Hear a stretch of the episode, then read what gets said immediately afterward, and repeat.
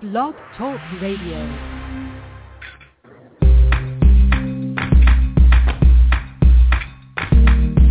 Broadcasting from Atlanta, Georgia, this is The Bright Side with Technisha. A daily broadcast on real-life issues that will keep you motivated. And now, here's your host, Technisha. Good afternoon, everyone. Today is July the 10th, 2014, and welcome to all for tuning in to another episode of The Bright Side with Technisha. Oh, how is everyone doing today?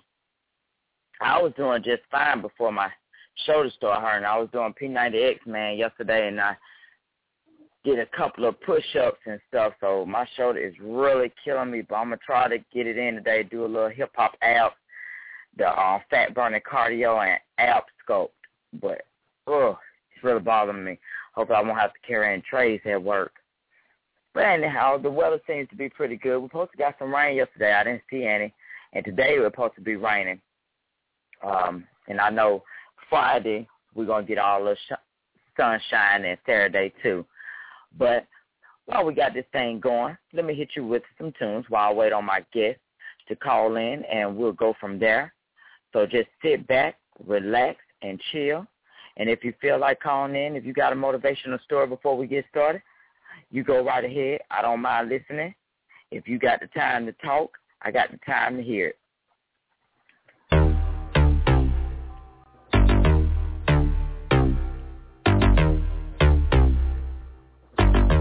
First things first, I'm the realest. Really? Drop this and let the whole world feel it. Let them feel it. And I'm still in the murder business. I can hold you down giving lessons in physics. Right, right. Did you want a bad bitch like this? Huh? Drop it low and pick it up just like this. Yeah. Cup of ace, cup of goose, cup of Chris. I heal something worth a half a ticket on my wrist. On my wrist. Taking all the liquor straight, never chase that. Never stop like we bringing 88 back. What? Bring the hook scene where the bass at. Champagne feeling, you should taste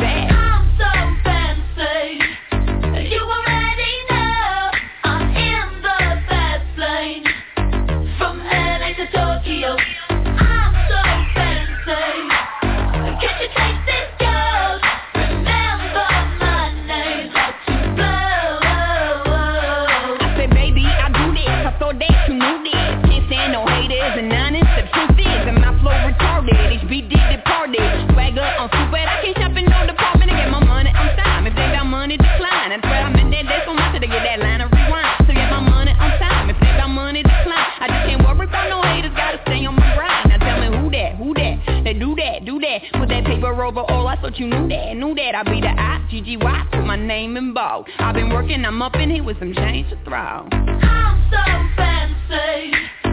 You already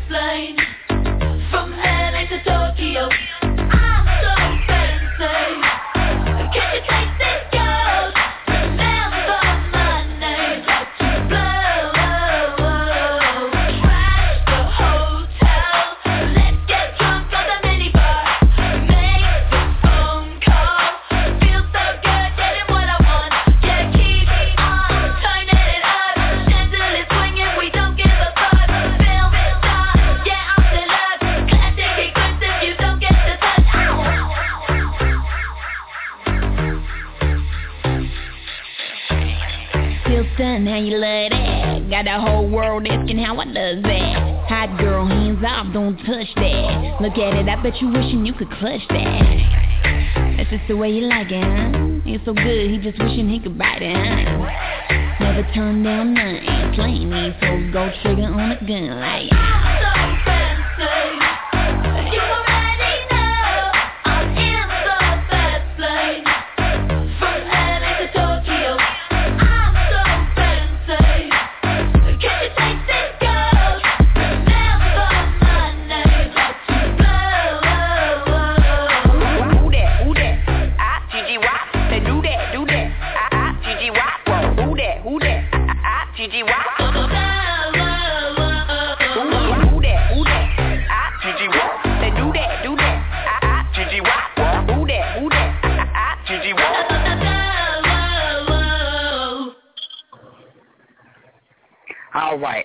On the air.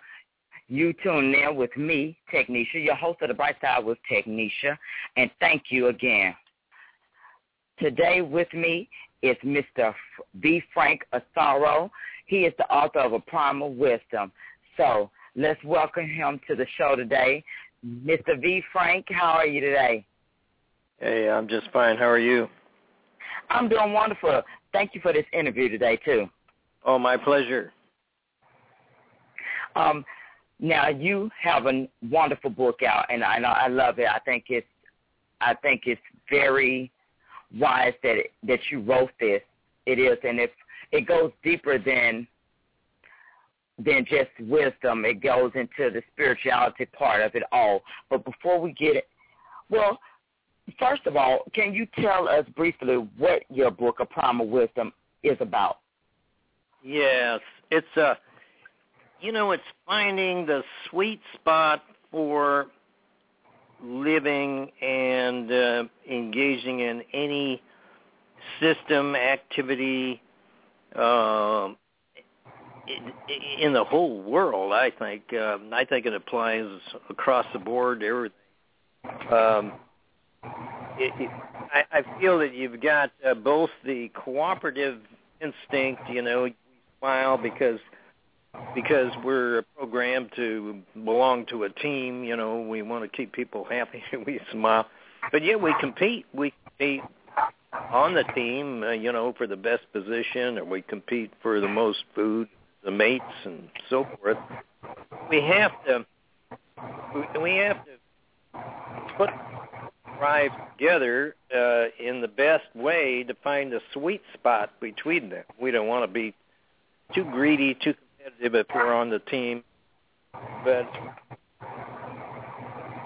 be going, is the team won't win, or you'll you'll be kicked off the team, and right. yet you got to be friendly to your teammates. So I'm talking generally.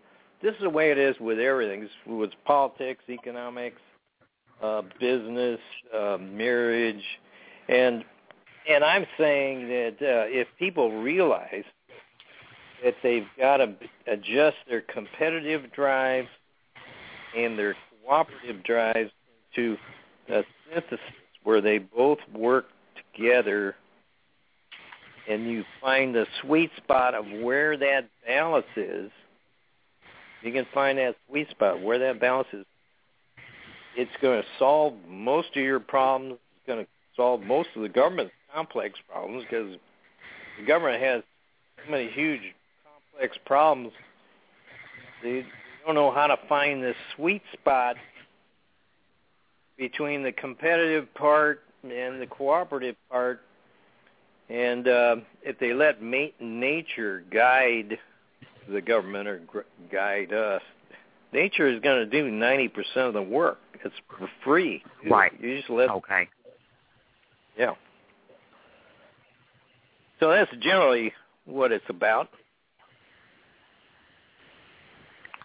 So, Frank, where did where did you have the time to come up with this topic to even the format for it? How much research had to go into this? Oh yeah, very good.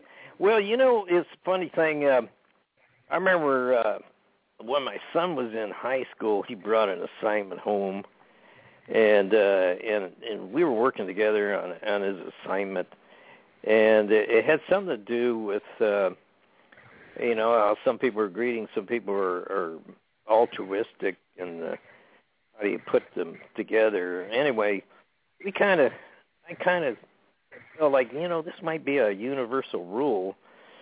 So you know, I'm a, I'm an attorney, retired an attorney, and I I remember I had a case where a guy was selling some property. Uh, and I, I thought he was leaving too much money on the table. My client, I'm you know, I took him aside and I said, you know, I can get you, I can get you a couple million more on this, this property. And he said, Frank, I know, I know you can do that. He says, I know we can get the some extra money out of this this buyer, but he said, I want this buyer to succeed I want him to be able to pay off the note he owes me.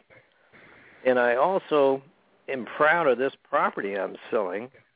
And I don't want him to run into bankruptcy and have this thing go to pot. Uh, I've got my community interest all wrapped up in the whole thing. So he said, just let it go, and I think it'll be a win-win for both of us. So I said to myself, that's a cooperative part that he's throwing into his competitive part to get the highest price. So I'm saying, well, it isn't all Darwinian greed.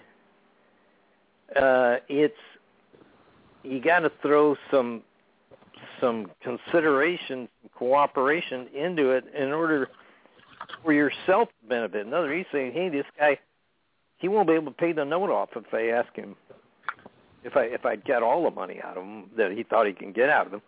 So when we when I started thinking, well, look, in uh, capitalism, okay, if you if everybody's totally greedy, uh, mm-hmm. capitalism won't work because nobody will trust anybody. Uh, they have to often shake hands on a deal, or they have to work together and so forth. So there's a built-in ethics into capitalism. It's ethics in business. It's ethics and morality. You know, um, you have to trust. You have to have trust and confidence of the person you deal with, or you're not going to do business with them again. Uh, or if you get the reputation for being a total greedy jerk, no one's going to do business with them. So, so you need both the competitive part and the cooperative part in, in order for capitalism to work.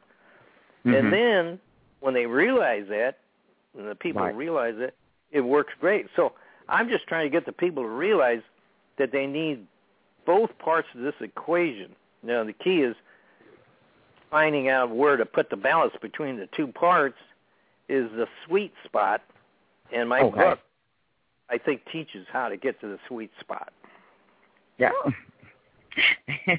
I like the way you put that, Frank. Frank said you gotta get to the sweet spot, I like the tooth roll.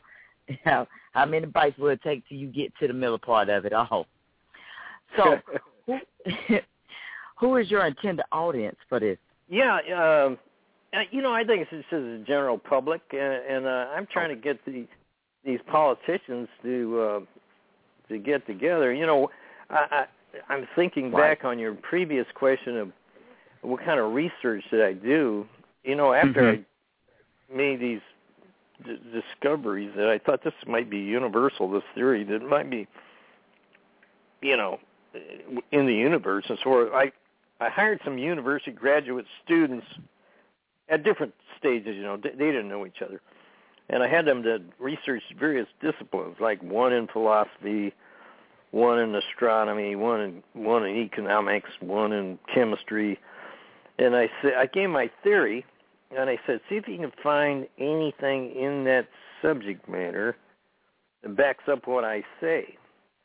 So, at the end of the summer, these graduate students, one at a time, they came back and they they were very enthusiastic. Every every one of them was very enthusiastic. They said, "Yeah, it fits in with what Hegel said here, and what Voltaire said there, and it fits in the chemistry like." Uh, well, anyway, I get into some some. I equate the cooperation part with bringing things together, and that's like unity, and then it's like order, bringing order together. So order and cooperation are all uh, one side of the the spectrum, one side of the equation. On the other side, you've got chaos along with competition because if particles blow up, you know they're competing with each other for space, and uh, that's why I've got the the chaos and the competition all on that part of the equation.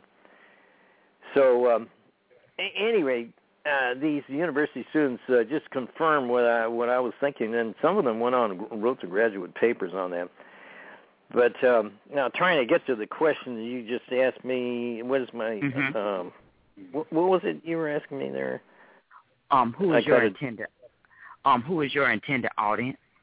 Yeah, yeah, I, I think uh, gen- general, just general people, people are interested in um, you know, thinking a little bit while they while they're entertained. I, I wrote my novel, uh, The Tortoise Shell Code, which is an exciting novel. You know, it's a it's a high seas crime novel novel, but I threw into it this this theory of co-opetition.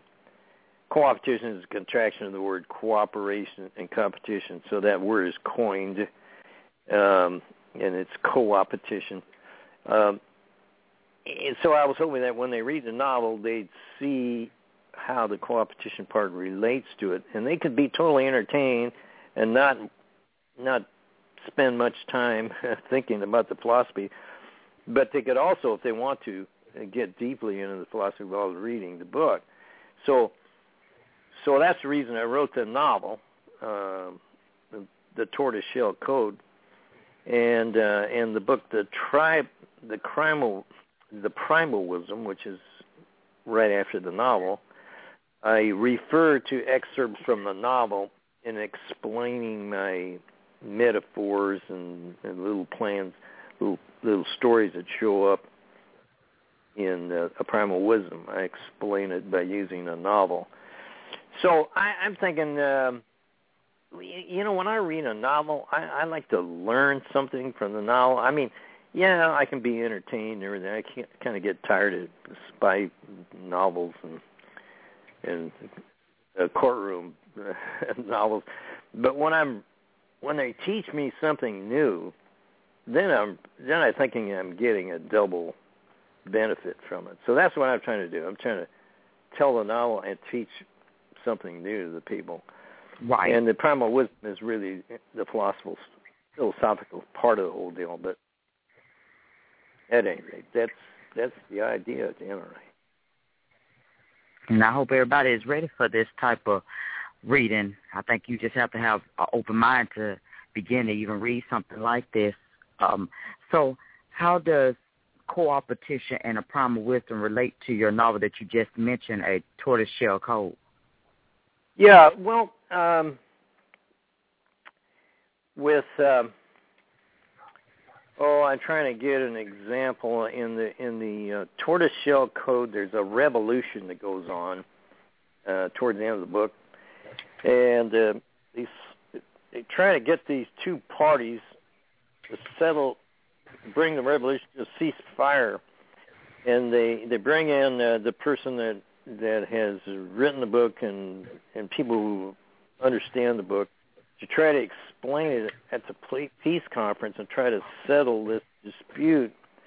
It's a it's a fictional uh, Latin American country, you know, where there's revolution uh, in the novel, and um, and they they bring out that the American Constitution was a, a document that they put together to try to separate the powers from the president and the and the Senate and the Congress, states.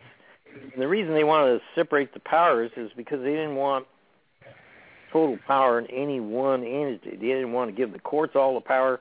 They didn't want to give the legislature all the power. They didn't want to give the president all the power. They wanted to separate the powers. And they were the reason for that was um, absolute power corrupts absolutely, and they they were worried about you know people with absolute power. They start they start abusing it. It seems to be in our DNA to do that. I saw a movie uh, called Ruby Spark where uh, an author wanted to create his ideal girlfriend girlfriend so he wrote a story about an ideal girlfriend and one morning he wakes up and he goes into his kitchen, and there's a strange girl in his kitchen making him breakfast. and he's and he goes, God, who, who, I don't, I don't remember you. I don't remember. Anyway, she's loving him. She loves him and everything. So he goes back in his bedroom and he calls his brother. He says, "Come over here." He says, "I think I'm going nuts." He said, "This girl I'm writing about my book, she just she just came to life. She's in my kitchen cooking me breakfast." So his brother says, "Hey, no, I, I'll come over and I'll settle you down here. I, you know, you. you see, you must have gone out and uh, had a few drinks last night and showed up home and not remember. And no, no, he said this is this is really this is really happening. So the, anyway, the brother shows up 15 minutes later, and he introduces he introduced her to the girl, and then the brother takes him in the bedroom. He said, "This is a real girl. You just forgot that you busted brought her home last night." He said, "No, no." He said, "Look, I'll show you. See this typewriter in this paper? It says I'll type in something different about her, and you we'll go out in the kitchen, and she'll be different." Oh no, he said that's so he types in. She's French, and she can only speak French. Okay, so they type it in. They go outside, and here's the girl speaking total French. Everything's French. and so, so the brother goes, maybe it's right. Maybe you're right. Maybe she came to life. Well, anyway, what this author did, he falls in love with this girl, but he finds himself tweaking her personality without her knowing it. You know, he he goes to his bedroom and he types this sentence. You know, you love me more uh, than you've been showing in the last few days, and then and then uh, then then she's loving him too much. She's clinging all over him. So then he changed it the other way. No, you no, we're going to go to a party and you're going to talk to all the other guys and they're so then then he doesn't like that because he over tweaked her. So he's becoming sadistic about his changes of her personality, but he loves her. So he's abusing his absolute power. It just is is in our DNA as human beings. We're going to start abusing our absolute power because I don't know. I, don't know. There's a psychological reason for it. Anyway, long way, long, long way to tell the story. The founding fathers did not want anybody to have absolute power, so they separated all the power. So these guys in the book, Tortoise Shell Code, they convinced these revolutionaries, hey, you got to separate the powers. You got to set up the states. You got to do this and that. You can't give the one guy too much power. Can't. Anyway, and they so they settled their revolution, and so um, it's a long way of saying how that book relates to the novel, but that that was a part of it. Well, I'm gonna have to end up watching that movie, Ruby Sparks, because I I heard of it before, and it's got some great actors in it um that I have Yeah, seen played we- in so other we could- So, so I'm gonna actually have to sit down actually watch it. Now, you know what I found really cool? I love the title of the book of your novel, A Tortoise Shell Code. Um, Frank, if you don't mind just telling us a little bit about that one. Okay. Well, you know, um, this boat involves a ship sinking, and there was supposed to be a code for whether to sink the ship or not to sink the ship. And uh, they were going to radio the code to the ship, and the code, um, if they said tortoise shell, bring me back a tortoise shell. Tortoise, tortoises are land animals. So that means bring the ship back to land. And if they would have said, bring me back a turtle shell, uh, turtle shells, uh, sea turtle shells, sea turtle shells, they're, they're sea animals, so then that meant to sink, sink the boat. so, so they had a court case, a couple of court cases and trials and all kinds of things as to whether or not that code was given and who gave it and when and uh, and uh, I won't tell you how it turned out, but I was, a lot of people were very happy. I have some people who've read this novel four times because they say they uh, they get so much out of it, Right.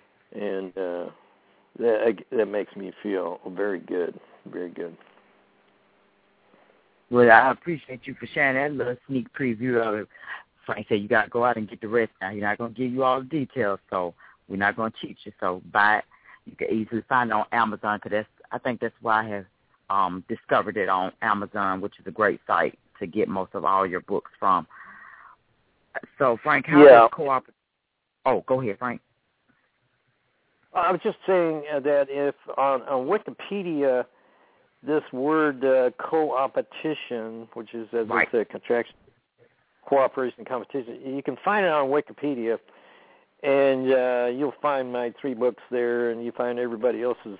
A lot of other writers have have jumped onto the subject, and um, I um, I had written a, a piece way back there many years ago and I met a uh, a writer at a cocktail party in La Jolla, you know, uh, one night, and uh, he had written co-written the One Minute Manager, which is which is a bestseller, and that, and that was Spencer Johnson uh, wrote the One Minute Manager.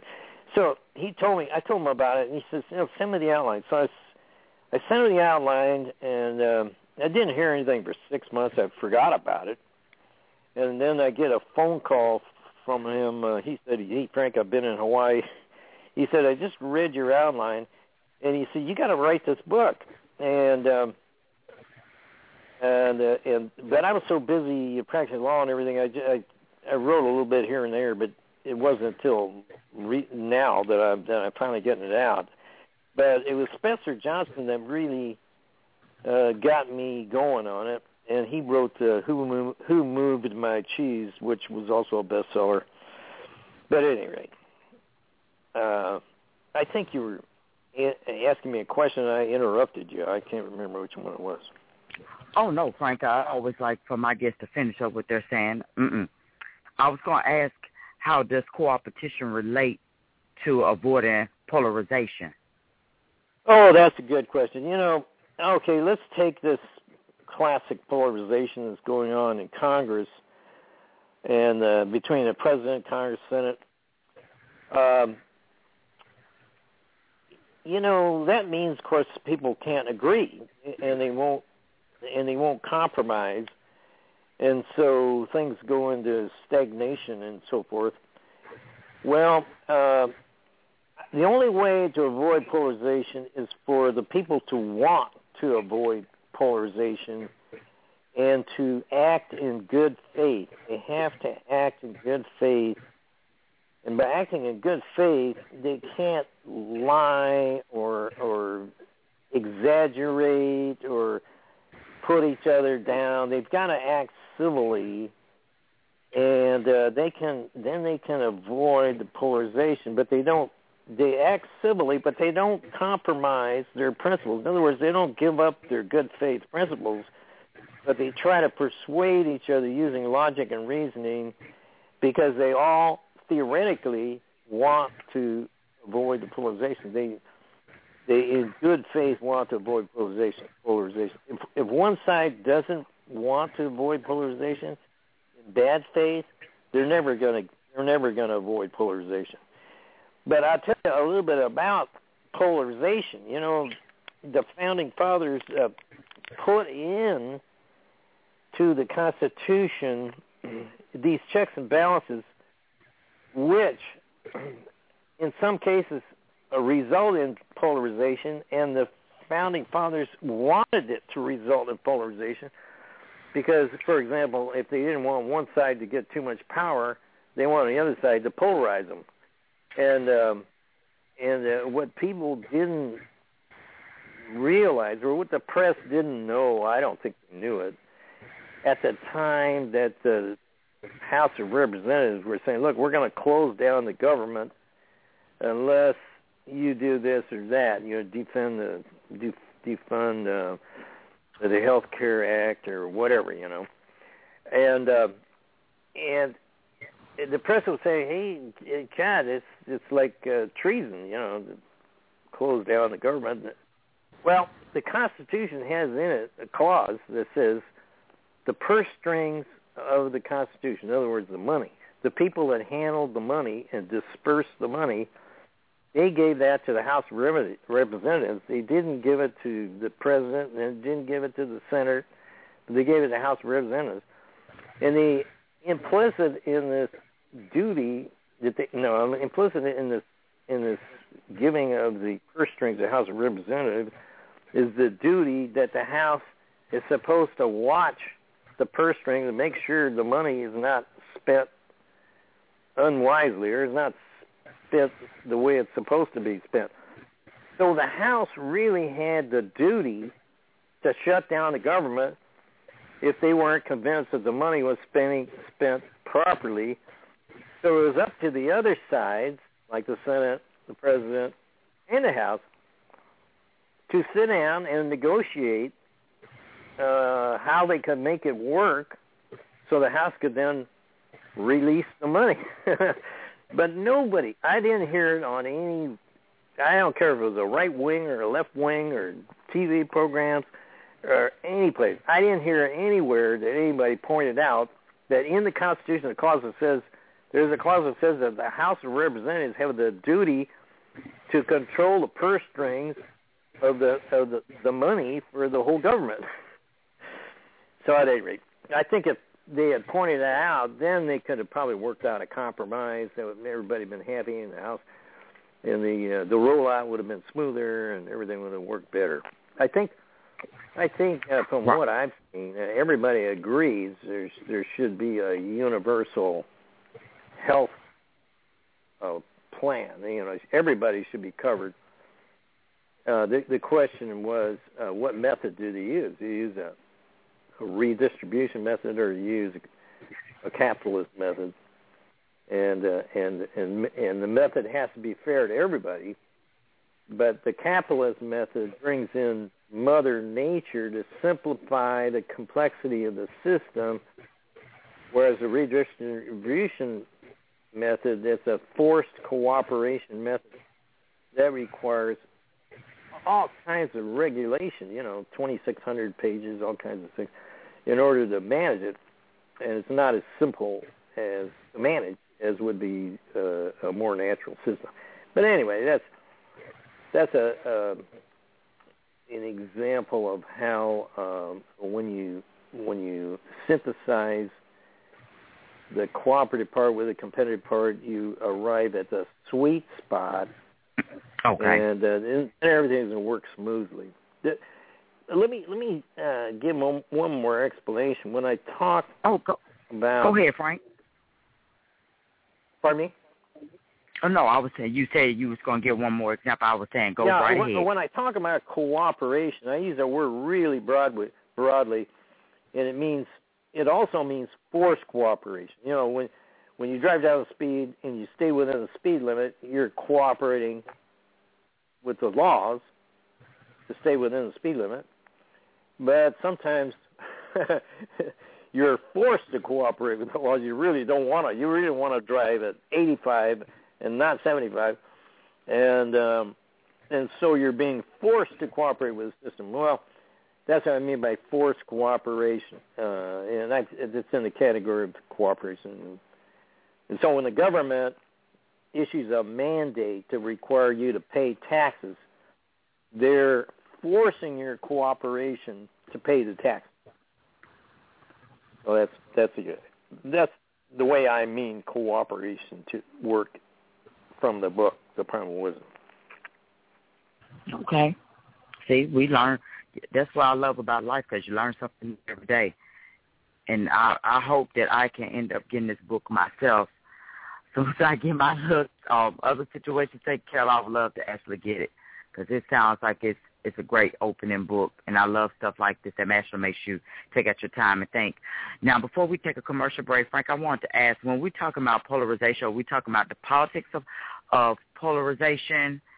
Because I think they said that um, it refers to the divergence of political attitudes to ideological extremes. Yes. Okay. Hey, do you want me to go into that? Oh yes, Right but we're um well, let's take a short commercial break and then we'll come back with Frank on talking about polarization. So stay tuned. Do not touch that dial. You're tuned in to Blog Talk Radio. There's only one station that will keep you happy. Blog Talk Radio. We're taking more of your calls at 347-426-3751. Stay tu- tu- tu- tu- tu- tuned. We'll be back after this commercial break. Hi, it's Flint Lockwood here in Swallow Falls. My friends and I have just discovered some amazing living foodimals, but we've also discovered an urgent matter that needs our help. According to my calculations, one in five kids in America struggles with hunger. Our latest mission is to help solve hunger by teaming up with the Feeding America Network to get food to kids facing hunger in communities across the country. Help Flint and the Feeding America network of food banks get food to the people who need it in your community. Find your local Feeding America food bank at feedingamerica.org slash hunger. Together, we're feeding America. A message from Feeding America and the Ad Council.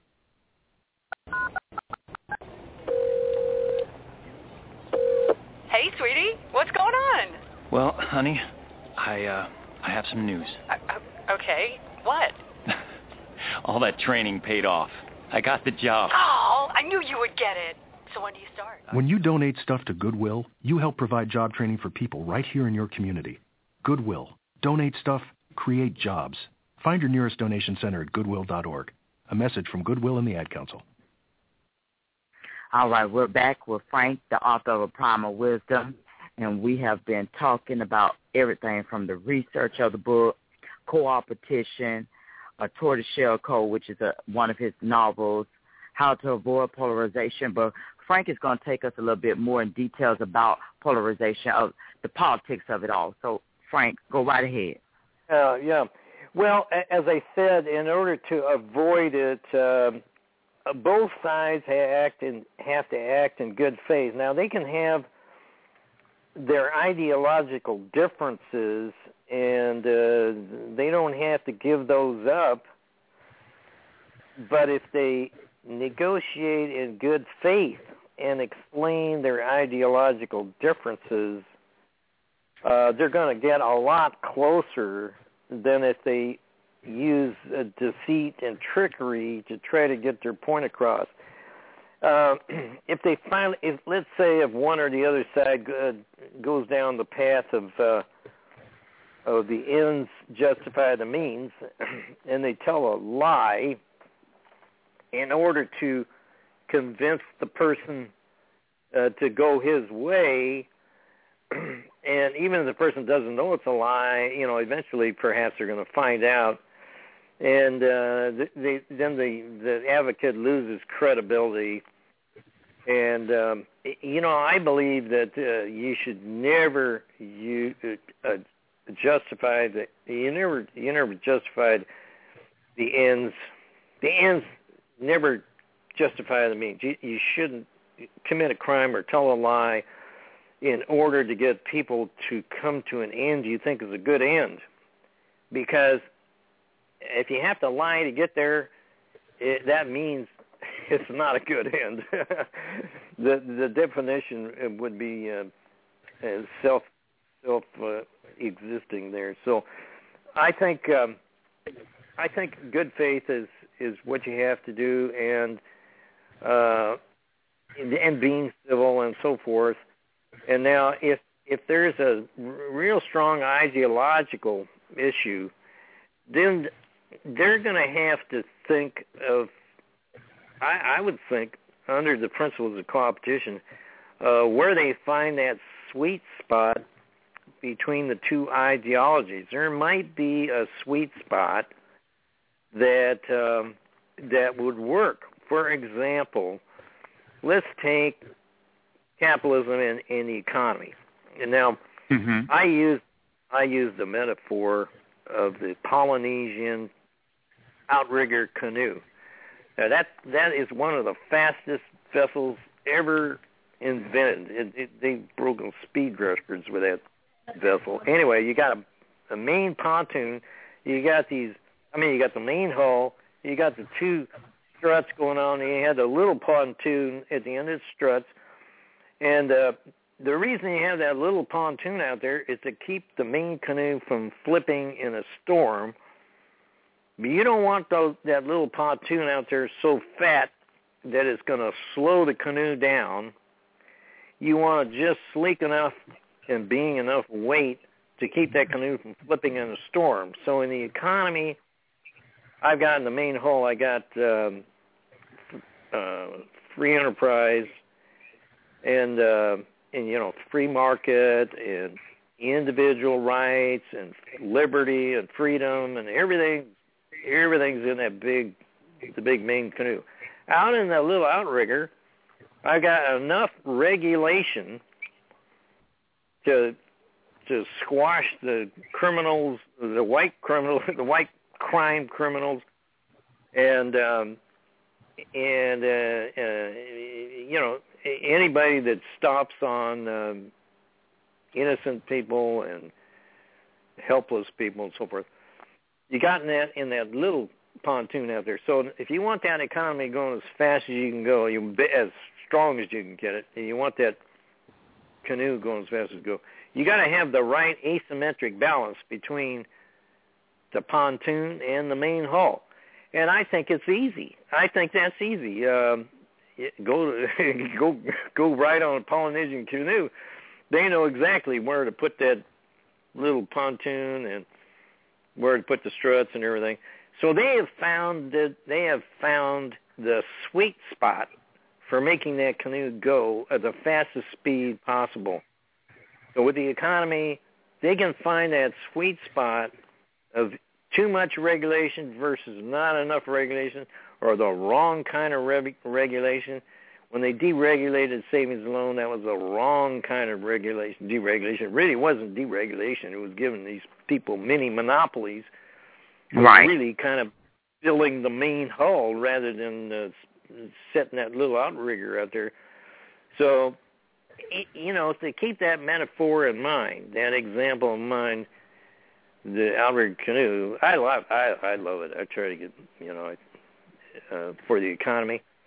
Uh, you know, what's too much regulation? Uh, uh, so much regulate, too much regulation is a, is regulation that is so much that it's a wet blanket on the economy, and not enough regulation is, is where if the we get a recession or something happens, uh, everybody goes bankrupt. You know, so they got to keep it in this asymmetric balance.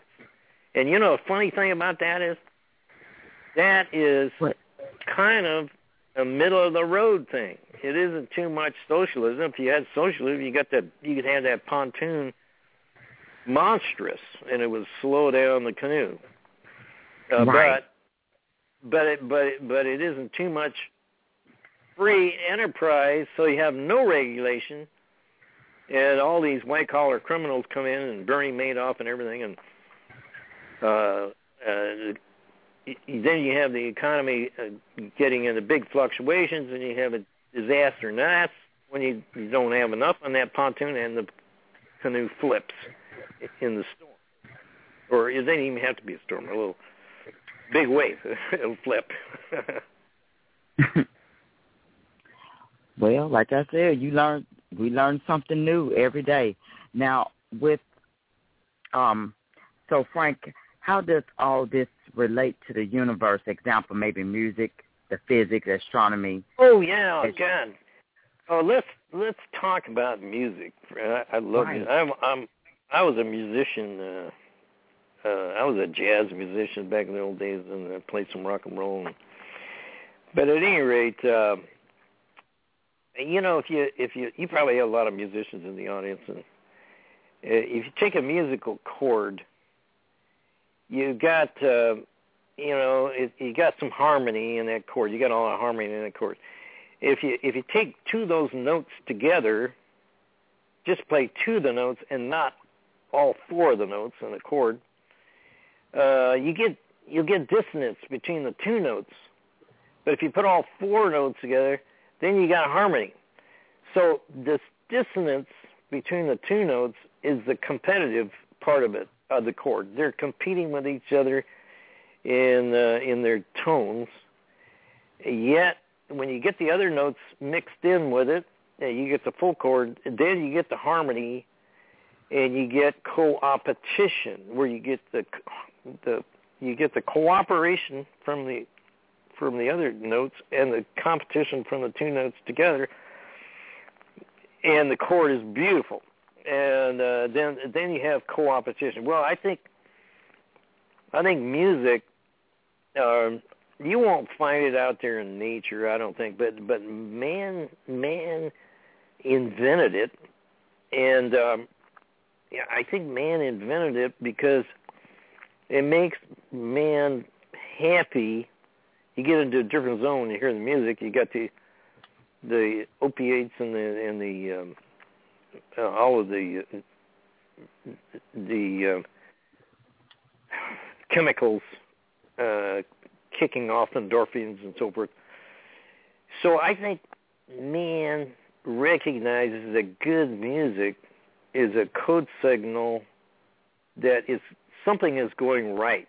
It's kind of like you're finding the sweet spot for life. And when you hear the music, the sweet spot, you're experiencing it through the music, and it makes you feel good. It makes you feel, um, you know, like you're alive and you, you enjoy it. And so I think that's why man invented music to to to, come up with a code to signify their living, that there's life. Now, if you get in that chord, you got too much dissonance, then you got too much competition, and the chord becomes like depressive. In other words, they can have a chord like that in a horror music movie. They're going to hit a chord like that, and you're going to get scared when you hear that chord because that's something that you, you you're listening to it. Yeah, you're getting excited because of the uh, because of um, the dissonance in the chord, but it's not. You don't want to live your life that way. so that Oh, shows no. something is out of balance, and you're not really hitting the sweet spot in life. And so, so what you know, Hollywood and operas and everything they they've taken music and they putting in put it in the plays. They're accentuating your moods when you're watching the plays or the movies with the music, uh, and they're and they're putting in you in and out of that sweet spot. And um, anyway, so and, and you know every eight notes is the same. It's a, it's one octave above, one octave below. And and in the universe also, you know, chemistry. Uh, every eight atomic weight is very similar to the eighth atomic weight, either below or above. So there's a order.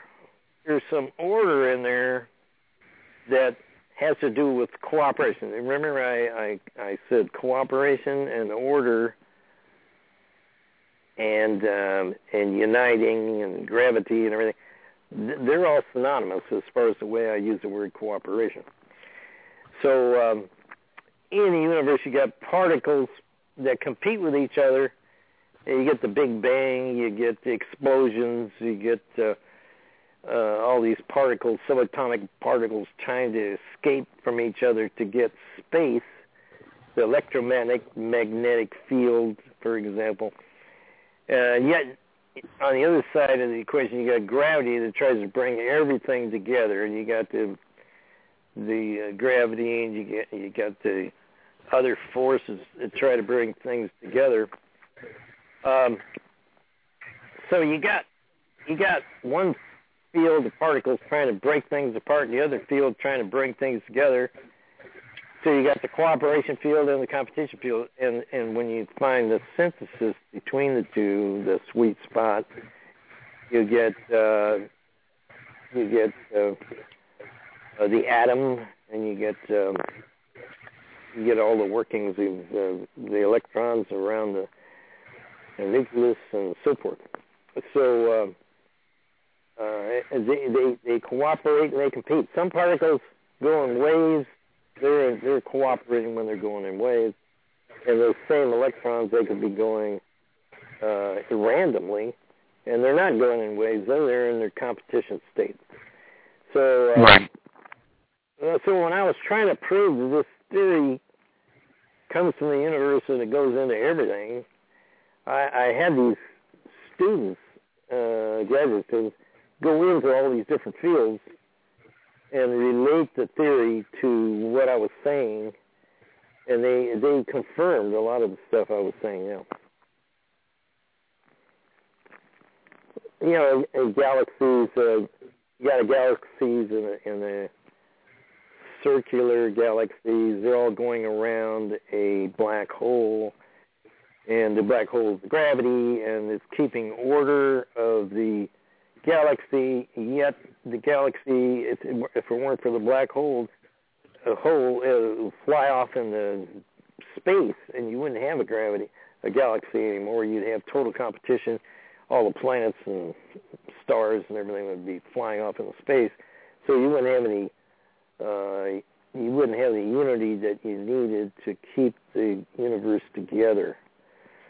So yeah, I, I feel that uh, the universe uh, goes I'm one of those guys that feels that it goes from one big bang to the next big bang, and that um, I know some people think it's going to expand forever.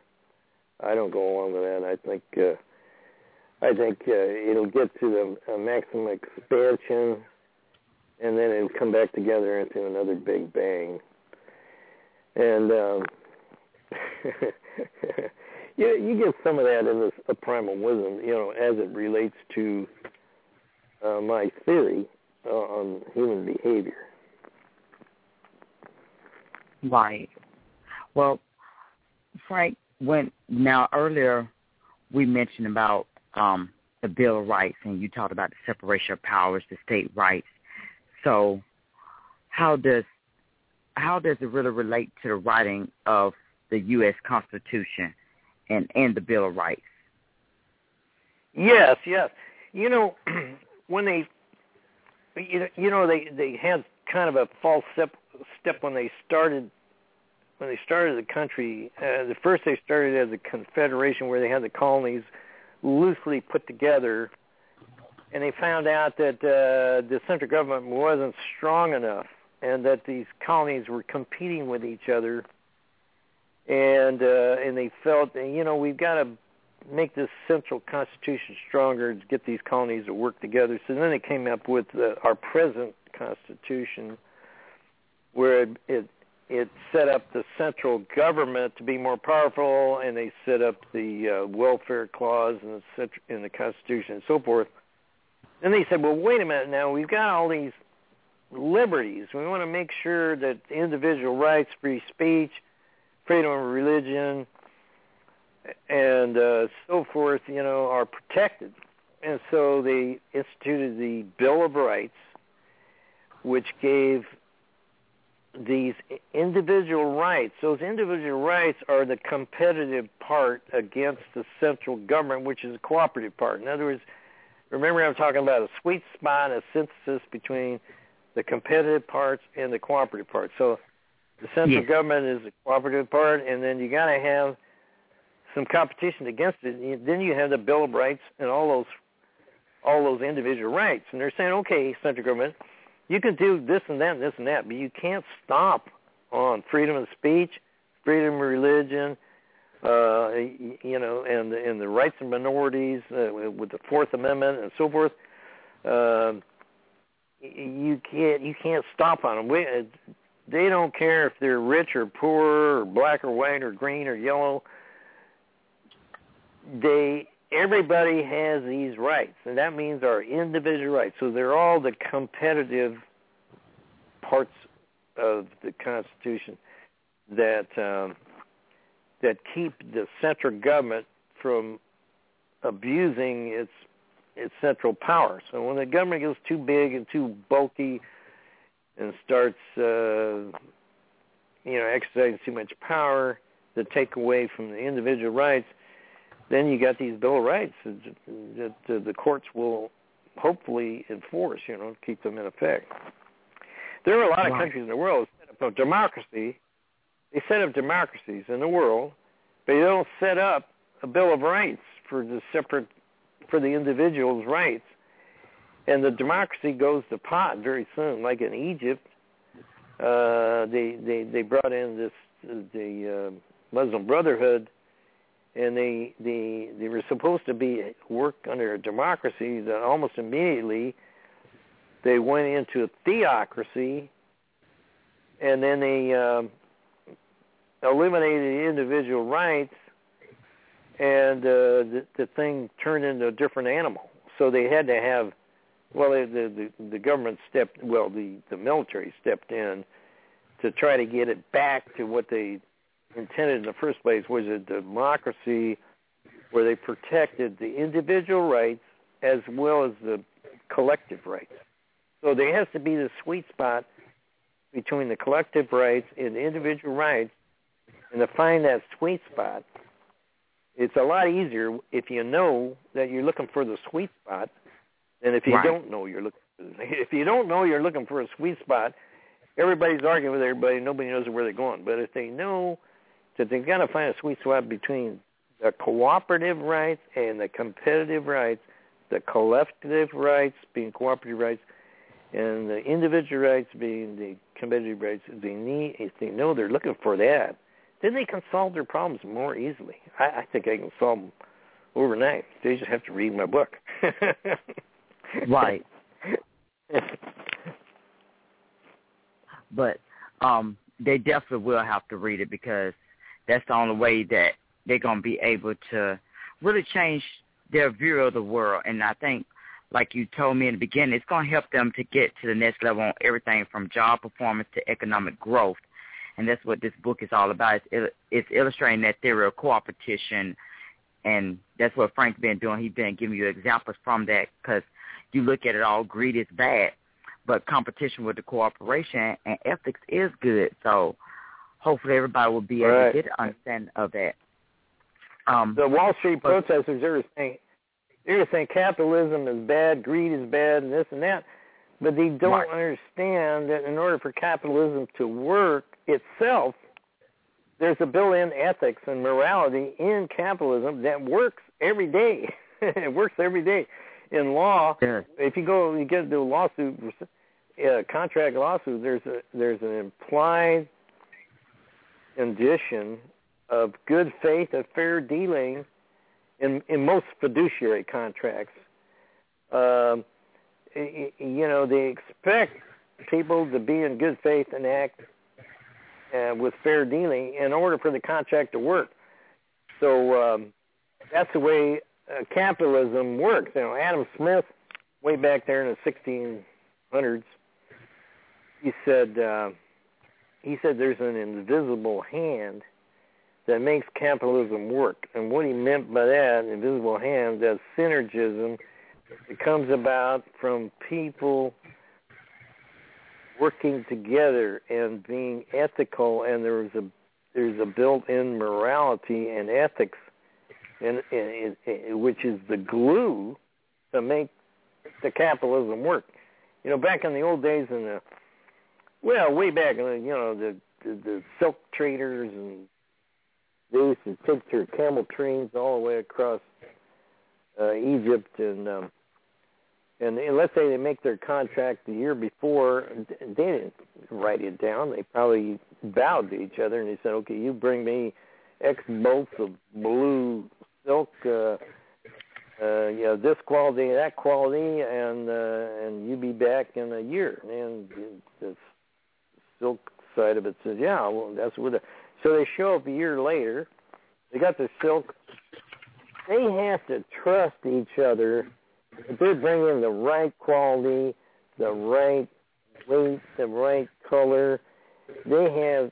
They waited a whole year on a on a bow or a handshake to make sure that the other guy is going to cooperate to bring back the Mhm. silk that was intended. That's the way business got done, is by people trusting each other. So I think if the Wall Street people, protesters, if they understood what capitalism is really all about, uh, they, they they would mellow they would mellow their their uh, uh, protest. They sure they're Bernie Madoff that uh, they they they they got too much competition in their blood, uh, and and they're they're gonna they're gonna take advantage of everybody no matter what.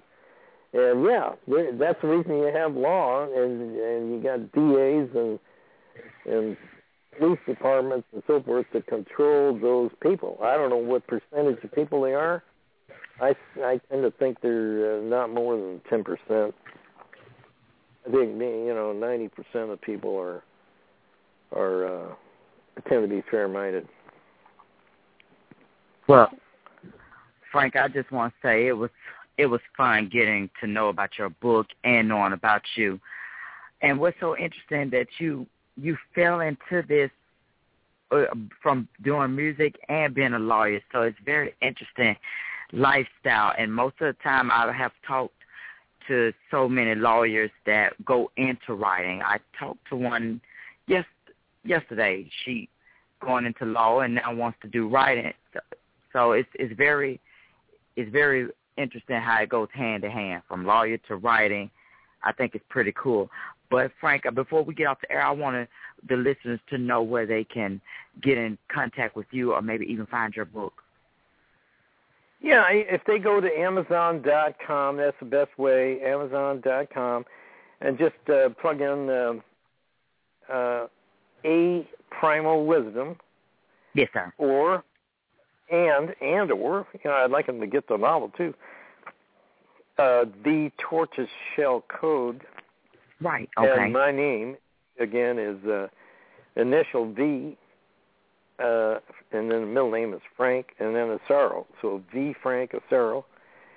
And um, in my publisher's, uh, you can go under my publisher's name, but I don't know if they can remember all these things. So if they remember A Primal Wisdom and uh, The Tortoise Shell Code and uh, my name is Frank Asaro on Amazon.com, uh, they can get it right away. Well, once again, thank you so much, Frank, for doing this interview with me, and I wish you so much in your success throughout life. Um, are we expecting any more books from you as well? Uh, well, you know, I've got a few written. I, I tell you real quickly, I wrote these books to, to get into a different zone from trying cases. You know, you, you try cases, you can't sleep. You wake up at one o'clock in the morning. You're wondering if uh, you're worried if a witness is going to show up or something. So I go into the den and I just start writing to get in a different zone. The next morning, I couldn't even remember what I wrote, but I found that I had years of things piled up. Well, uh, eventually it, they became these books we're talking about now. But I've also written some stuff that I haven't published yet that's still sitting in the drawer, and I'm going to dust those things off and uh, and publish them as soon as I as soon as I get a break here. That'd be great. Right. Well, well, thank you again, Frank. I, and you have a blessed day. Thank you so much. I hope one day we can end up doing this again. Oh, me, too, uh, me too. Thank you, Tekashia. You are so welcome. Bye bye, Frank. Bye bye. Well, coming up tomorrow, I will have Mr. W. Dennis Parker, who is a hypnotherapist, instructor, and a behavior modification expert. Expert, and he will be discussing about the truth about hypnosis and hypnotherapy, and how hypnotherapy can help change unwanted behavior. So stay tuned in for tomorrow. God bless you, and I hope to see you at noon.